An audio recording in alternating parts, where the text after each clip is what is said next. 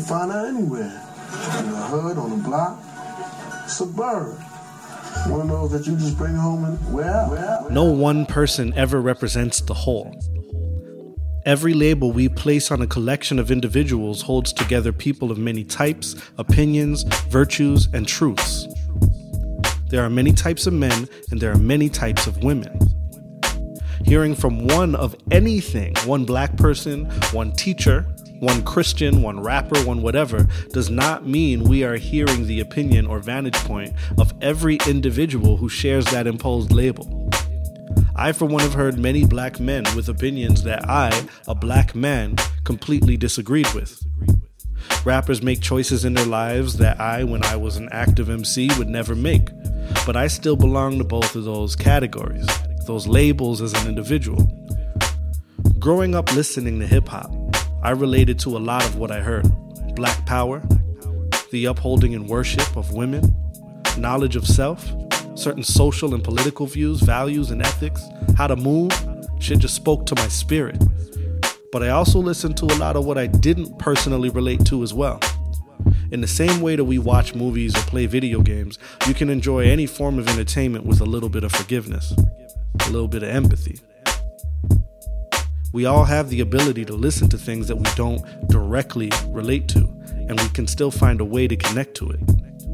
I didn't personally agree with 50 Cent saying, fuck them OG niggas, they stuck in the 80s. I was taught almost the opposite of that coming up, but I connected to his aggression, his fearlessness, his audacity. It was his truth and his art. I understood his passion. I could see how his story brought him there. We've watched and cheered on the bad guys in the movies. Same thing. I wasn't smoking weed when Cypress Hill was rapping about it, but their music was dope. Pharcyde was talking all sorts of outlandish shit that I had, that had nothing to do with me as a child when I was listening to it, but their sound alone made them one of my favorite groups. And yes, I heard about bitches and hoes in hip hop before I was sexually active. But again, the music and skillful lyricism made it worth enjoying. It never made me use those words while referring to the women in my life, and it didn't change my view of women on a whole. I honestly thought it was just American slang. The people around me didn't use these words in Toronto, nor did we feel it necessary to integrate that vocabulary into our lives. And obviously, I'm just speaking for people directly around me. The comfort in which Americans used the word was foreign to me, but I could understand it. Male rappers said, Where my bitches at? Female rappers responded with, Where my niggas at? Sounds like a social contract to me that both parties were actively participating in. Girls called themselves bad bitches. Biggie's Me and My Bitch was a vulnerable love song about his soulmate. I knew then as a child, and I know now as an adult, that there are women out there who embrace the word and don't flinch when they hear it. Same goes for hoes. Again, the social contract. Many of you may not know how the self proclaimed whole works in society simply because you're not a part of that world, that celebrity culture. But these actors, these athletes, these musicians, they're very familiar with this woman. The social contract associated with groupie culture may seem outlandish and foreign to you, but women are waiting outside these hotels and getting passed around from room to room and homie to homie or teammate to teammate. And they are not only okay with this existence, but they're actively seeking it out and participating in it. Some tell stories with pride. They have chosen a role in society.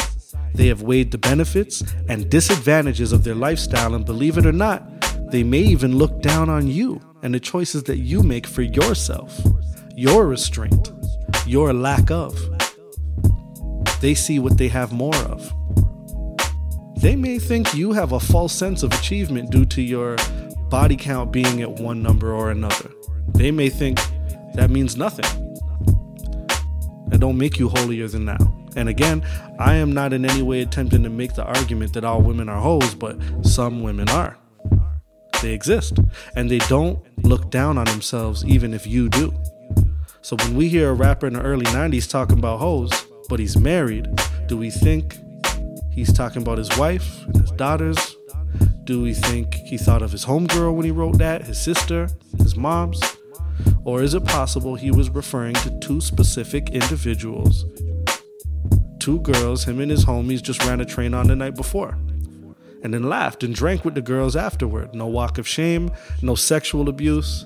Women who chose who, where, and when themselves.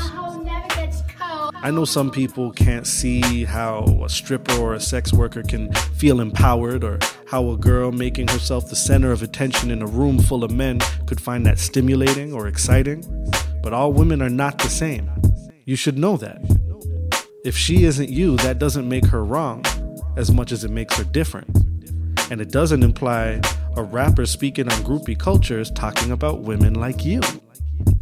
You exist, and she exists alongside many other types of women.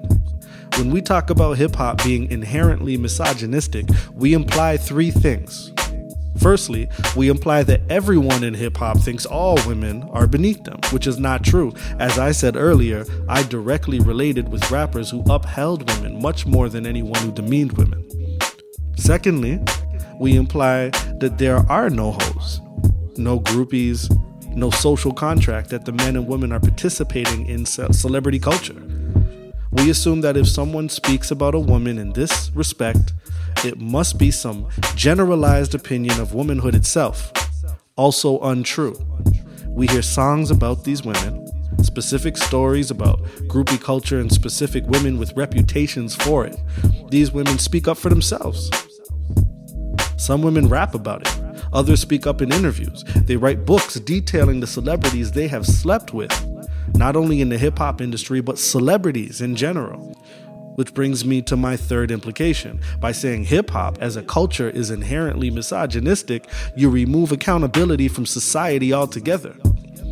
This is not a social contract that only exists in hip hop. It exists in rock and roll, in R&B. We were entertained by it on Entourage, on Two and a Half Men, some of us it growing up in the back corners of lunchrooms, stairwells, and hallways. And just how only certain women were willing to participate in those things, only certain types of men were as well. I've seen men attempt to treat women with what they thought respect was, only to be taught by that very woman not to treat her that way. Perhaps she overlooked him and his respectful movements for the guy who was more aggressive and demeaning teaching that man that he needs to turn down the chivalrous behavior if he's going to end up with a woman. I've seen many women turn down a good guy for the asshole.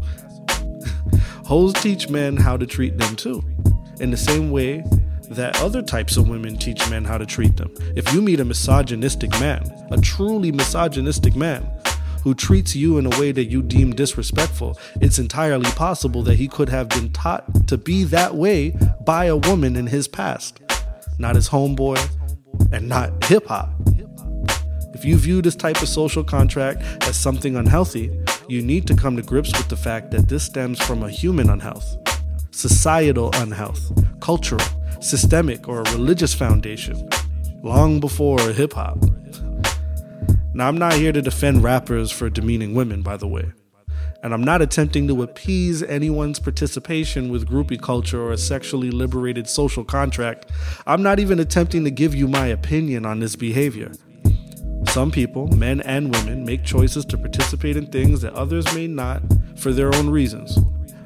We are all entitled to our own choices. I would argue that if you are offended by how a rapper is speaking about a woman on a song, but there are women at his show singing along, then the song's not for you. It's, not, it's for them. And some of these rappers, like in every label or category of person, probably do think lowly of women. Sexists do exist today in all types of places, but one thing does not assume the other. And two things can be true. What I mean is, sexist can exist in hip hop, but that does not assume that hip hop is sexist. And misogyny in general is a real thing, but so are hoes. I go by the name of Septo.ca, and this is the left column. On my birthday, my birthday is Memorial Day weekend. Uh-huh. On my birthday, I seen them all at Dre's, like this one team. Okay. She's so shy. It's so cute, I know, baby. like, shit. And I don't know, I was getting fucked in a hotel room. They all pulled up, and I sucked their Put dick. the mic down. The whole you can't team. Seven. Seven basketball players in a row. Mm-hmm. How was that? I was fucked up. I didn't fuck any of them though. She said, what happened to the nuts? Swallowed. All of them. Yeah. And nothing happened. You didn't have like a, a weird reaction in your stomach or anything. No, no, I passed "That out. sounds so fun." You- You're mo- almost making it sound like you were too fucked up to be sucking seven dicks. And also, you were getting No. fucked by somebody else right before this. yeah, they walked in mid me getting fucked. How did they from the walk back. in? Where were you? In the hotel room. So I was fucking like someone that works with the team, and I know I know that team because I've hooked up with them before. The whole but they all pulled up. No, not the whole team. Okay. Like a few of them. They all just pulled up. They knew I was in there, and they were like, "Let's get lit," and they were just sitting around the bed, and they just rotated. Wow, Yeah. that's tight. Yo, they all love you. So you don't look back. you. Do you look back at this as a positive memory? Yeah, I don't care. It was lit. Hell yeah, Yeah. I respect She's that. just nervous right now. No, I mean she's not that nervous. If she immediately told us about sucking seven dicks in a row. In a row. In a row.